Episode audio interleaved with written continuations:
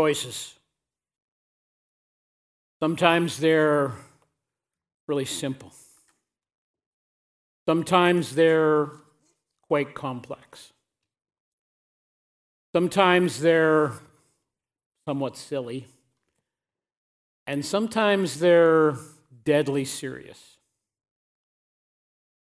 This morning, we want to ask the question what would you do?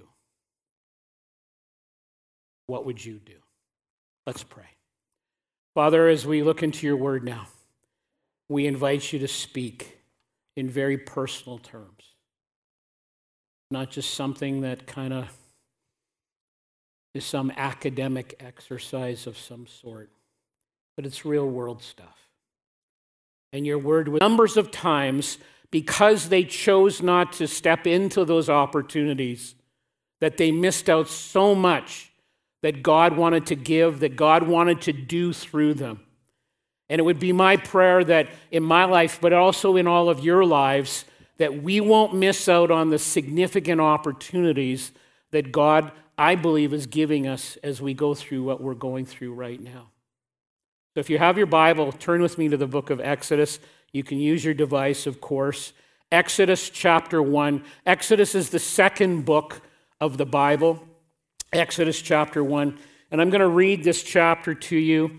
Last week, we did kind of an overview of the whole story. We talked about at the end of our life, we will look back and we will wonder about some of the choices we made and the opportunities we stepped to and the things we missed. Let's begin now in Exodus chapter 1. These are the names of the sons of Israel who went to Egypt with Jacob, each with his family, and then all the sons are mentioned.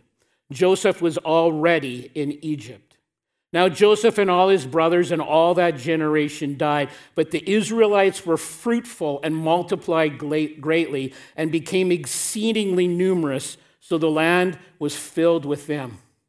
Then a new king who did not know about Joseph came to power in Egypt. Look, he said to his people, the Israelites have become much too numerous for us. Come, we must deal shrewdly with them, or they will become even more numerous. And if war breaks out, we'll join our enemies, fight against us, and leave the country.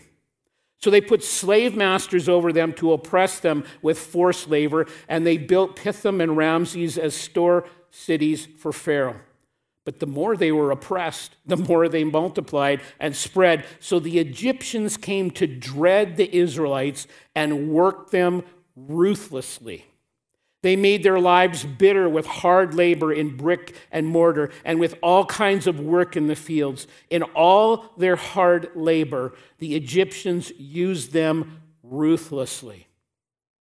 The king of Egypt said to the Hebrew midwives whose names were Shiphrah and Puah, when you help the Hebrew women in childbirth and observe them on the delivery stool, if it is a boy, kill him. But if it's a girl, let her live. The midwives, however, feared God and did not do what the king of Egypt had told them to do. They let the boys live. Then the king of Egypt summoned the midwives and asked them, why have you done this? Why did you let the boys live? The midwives answered Pharaoh, Hebrew women are not like Egyptian women. They are vigorous and give birth before the midwives arrive. So God was kind to the midwives, and the people increased and became even more numerous. And because the midwives feared God, they gave their families, God gave them families of their own.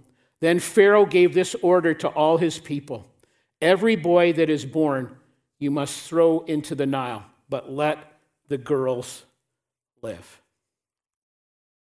I want to tell you a little story that's based on the pages of history, that's based on historical investigation by historians, as well as a tiny bit of Scott's imagination.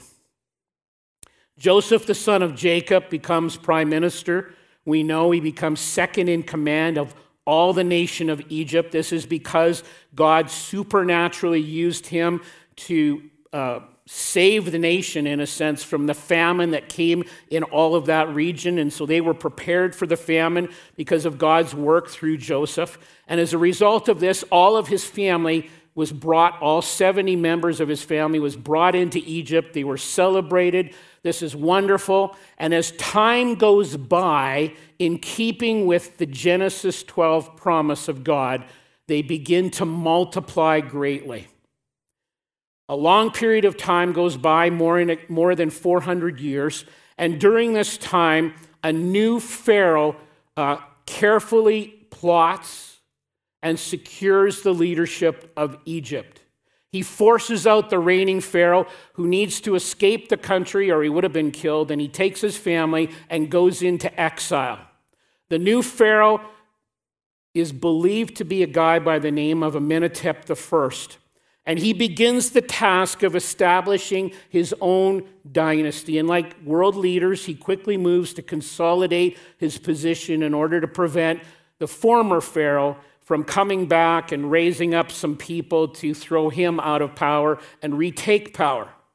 And so Amenhotep forms the Egyptian equivalent of the KGB, now called the FSB, and several people loyal to the former Pharaoh have black chariots pull up in the middle of the night, and these people disappear.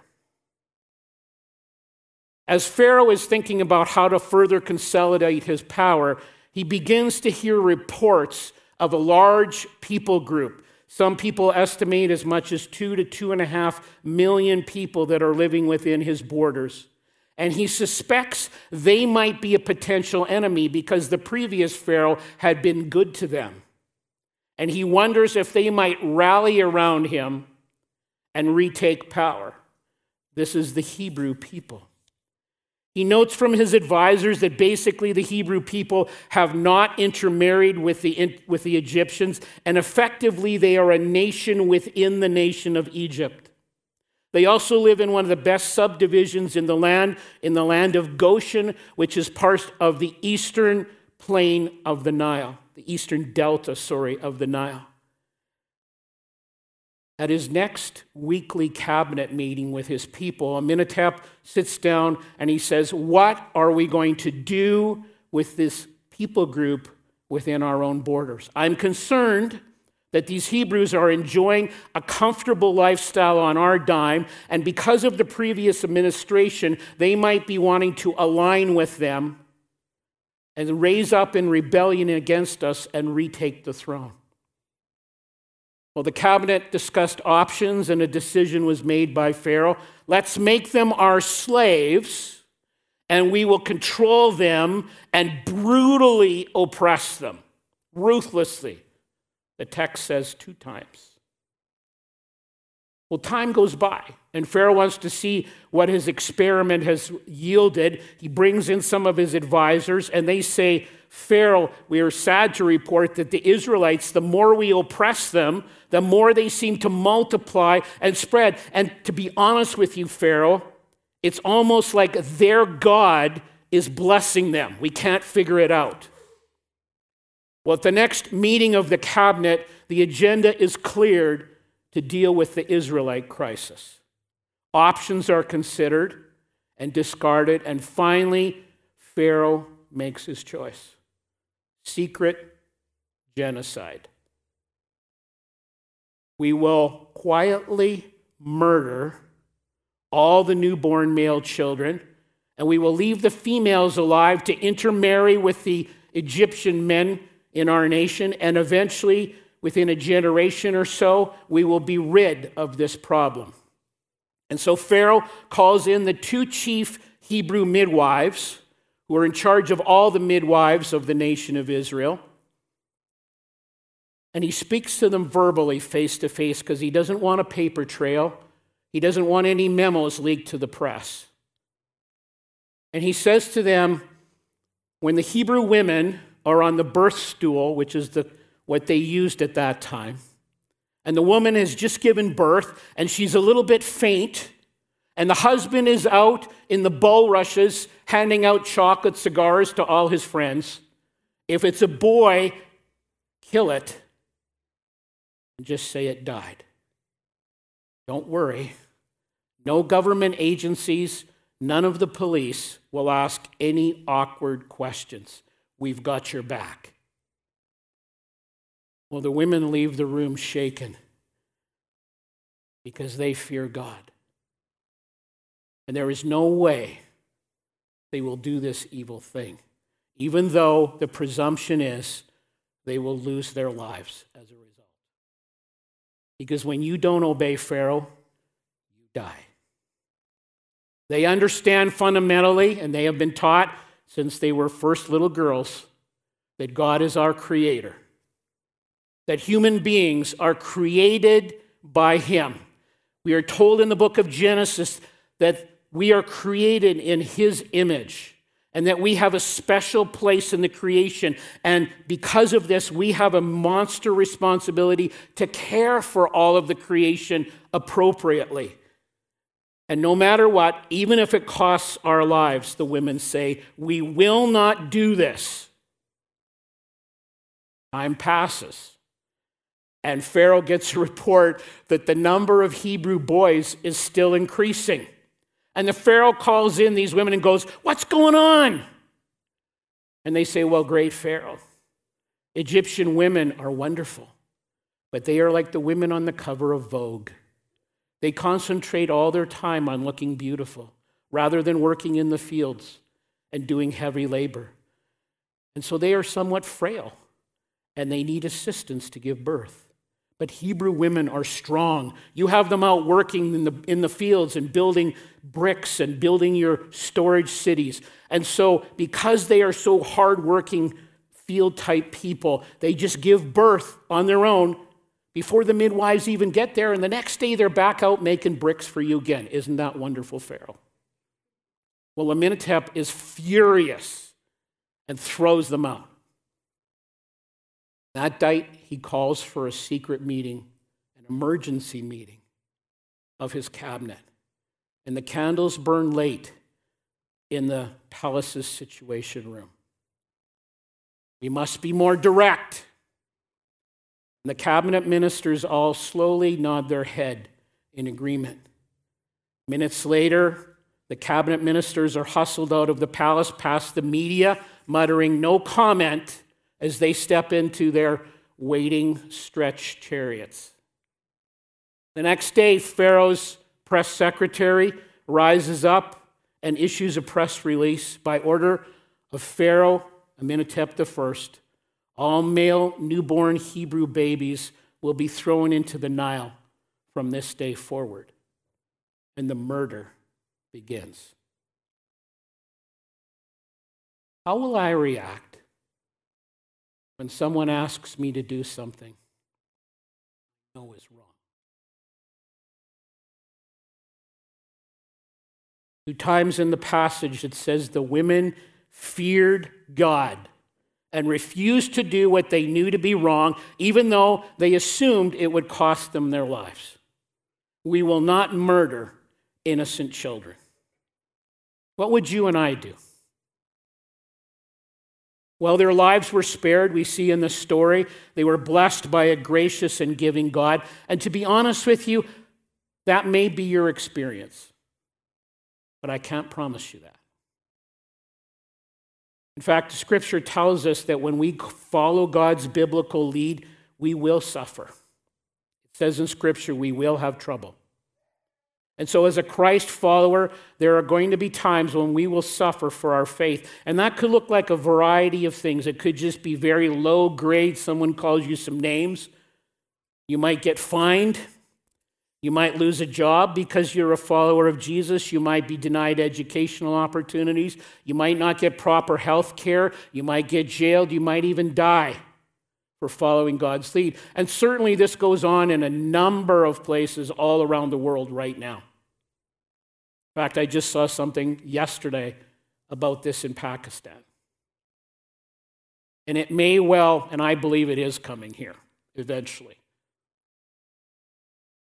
In fact, I recently received an update from a family in the Middle East, in a country where uh, constitutionally it's totally fine to be a Christ follower, but simply because they are followers of Christ, the dad and the mom have been arrested, and the secret police have invited some of their children in for a chat.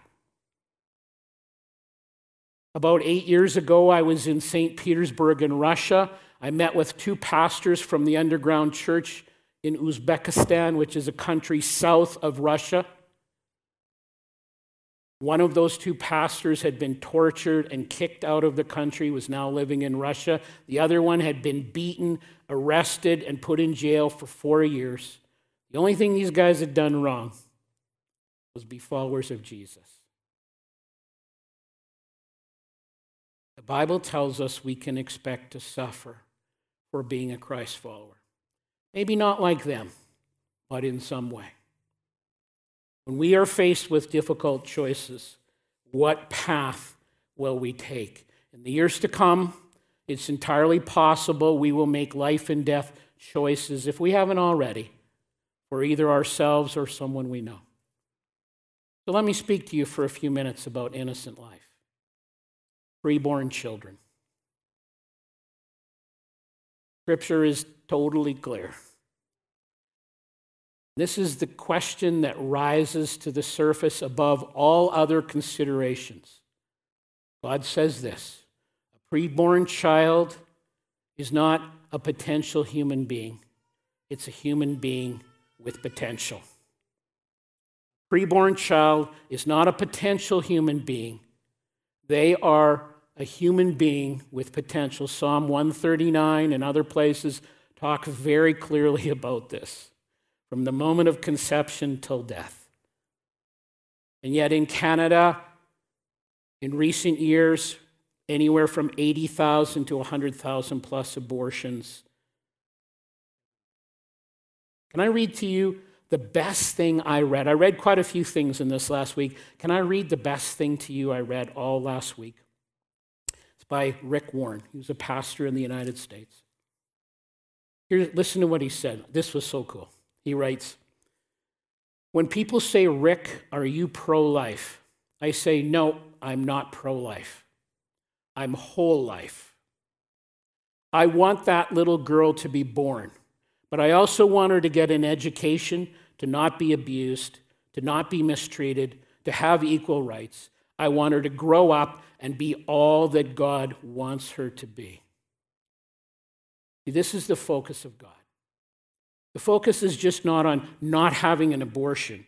His focus is on a whole life, a life where he wants to use this little one, wants to come into that child's life at an early age, that he has gifted, that he has plans for, that he wants to bless, that he wants to use, that he wants to use to make a difference for all eternity.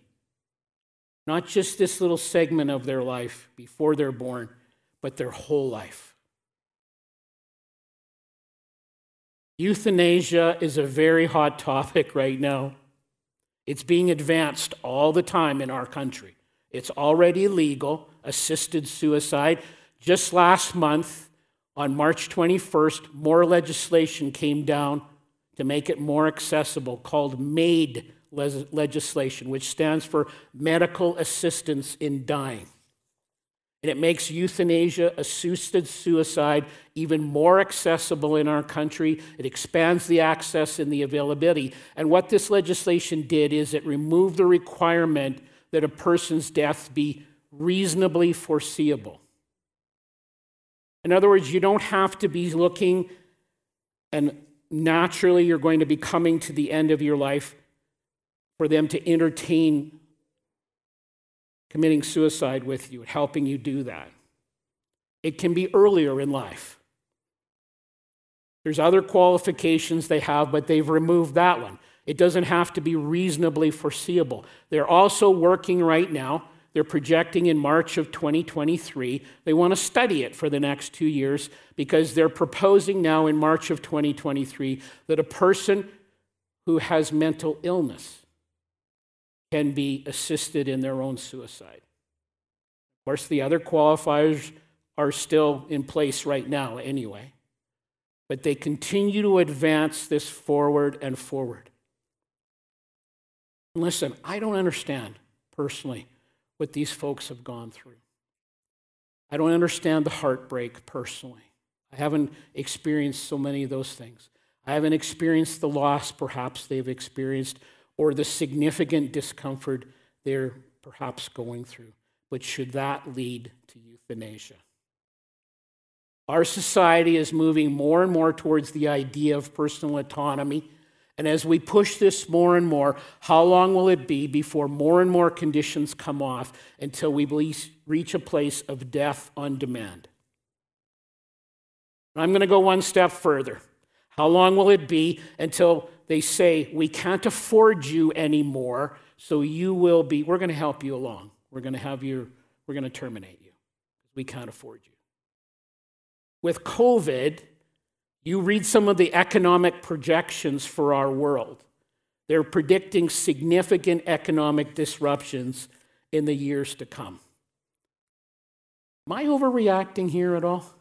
Or is there some level of historical precedence for these things? I think there is. What does God say? God says all human life is precious, all human life is sacred. Because we are created, it says in Genesis 1, in the image of Almighty God. We have a special place in the creation and also a special responsibility to care for the creation. Take care of it well. We are loved by God. This is at the heart of why Jesus came and sacrificed everything for us, died for each one of us. And because of this, biblically, this compels us to oppose euthanasia and abortion. Scripture would suggest to us dignity does not depend on our ability or our circumstances. As believers, we oppose these practices that destroy and devalue human life. The midwives understood this, and they feared God accordingly. Some time ago, I was watching an episode of 60 Minutes, and they presented what I would suggest was a very balanced look at the issue of euthanasia. Sadly, often in the news media, this is not the case usually just someone's editorial view. But I thought this was very balanced. And it was a story on an individual with ALS, and it was a two part story. ALS, very, very difficult disease. Again, I don't understand this, never gone through it, never had a loved one go through it, but very difficult disease. But the first part of the story was about a gentleman called Tom Yokes, who had ALS, was in great discomfort and the story was about him ending his life, them helping to him to end his life on national TV. The second part of the story was based on a number of people afflicted with ALS and who were choosing life. One man with ALS in a wheelchair was a state district attorney, and he said, You can be bitter or you can choose to thrive. Another man said, I find something good every day as to why to live life. Another person who could only move his eyeball, eyes, had a, they, they had a, a, screen in front of him, a computer screen, and it was linked to his eye, and he would use his eyes to communicate. And here's what he said to the camera There is something beautiful in every day. These guys, in many ways, had a better attitude than many of us that are fully able bodied. And I'm going to suggest, unless there's a massive turning to God here in North America, I can envision the day where grandpa lives or dies, or that middle aged adult with MS, or that child born with cerebral palsy lives or dies based on what is affordable and what is convenient. Death on demand death of convenience. God has so much for folks that find them with facing those challenges. He uses them. I've heard stories, I hear stories, even last week, heard stories, how he uses them to bring joy to people, how he uses them to point others to himself. Understand clearly they are precious in the sight of Almighty God.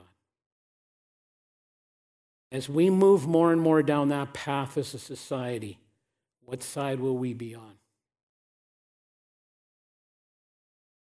Joseph Fletcher, who pioneered situational ethics, listen to what he wrote. A fetus, this is the medical term for a preborn child. A fetus has no rights because it is not, and again, this is directly in contradiction to Scripture.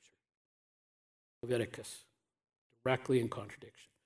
A fetus has no rights because it is not a moral or personal human being, since it lacks freedom, self determination, rationality, and the ability to choose either means or ends of the knowledge of its circumstances. You know, you can say the exact same thing about a one year old child or an adult that's delirious.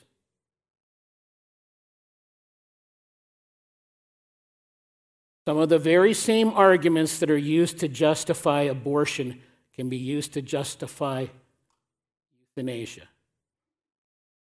For some in our society that deem these folks are not worth the bother. What are some of the arguments that are used for abortion? This child is unwanted. I didn't plan for this.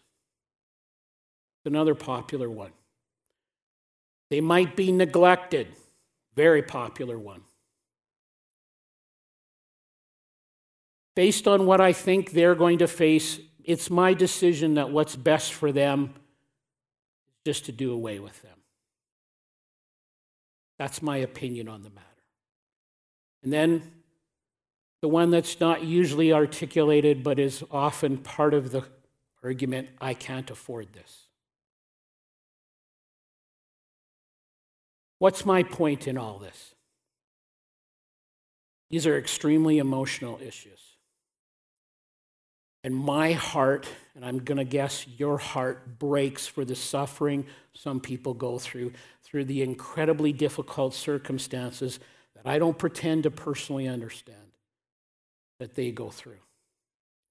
So, frankly, for many of us, it may be very tempting when the circumstances present themselves to follow a very similar path as some have chosen when it comes to dealing with difficult situations. What standard will we use to make that decision if and when that day comes? I would suggest we use the exact same standard of the midwives, who said in verse 17 and verse 21 I fear God and I will not do this, no matter what it costs me. The biblical ethic and I say it again, is that God is the creator of all life, that every human being is equally loved and equally valued by an all knowing God, that each one of us is created in the image of Almighty God, and there is a sacredness to us because of this. This makes us special and unique in the creation. And because God is the all knowing and perfect God, only He can properly make these decisions as to when an innocent life should end. Naturally. I'm not talking about here whether or not you put a person on a ventilator or not, whether to resuscitate them or not, whether to sign a DNR or not, whether or not to take them off dialysis, whether or not it's okay to give them some pain meds that might possibly advance things in a passive way. I'm talking about the deliberate ending of life abortion and active euthanasia. God calls us to care for the vulnerable. This was one of the things Christians were known for that all of Roman society noticed. When they would discard their children on the garbage heap,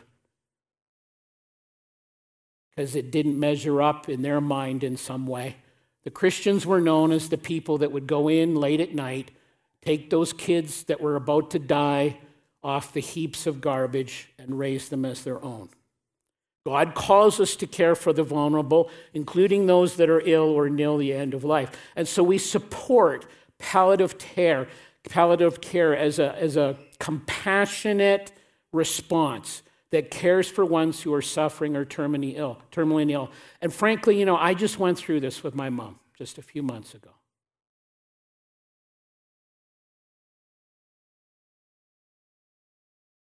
When we try to make these decisions, if I was trying to make that decision, our emotions come into play, and they're right at the surface, trust me.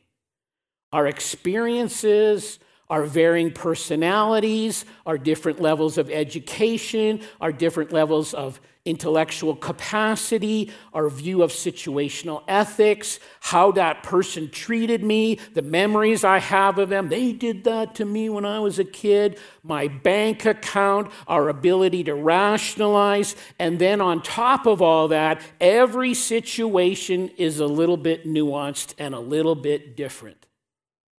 This is why God claims this decision for himself, because he knows us. He knows our limitations, and they are significant when it comes to making these decisions. He knows all that there is, and he will make the right decision. The midwives intrinsically knew this. They respected this. They understood this is part of what it means to fear God, to hold Him in reverence and in awe, acknowledging Him for all that He is and all that He does. My question for me and for you is what will we do?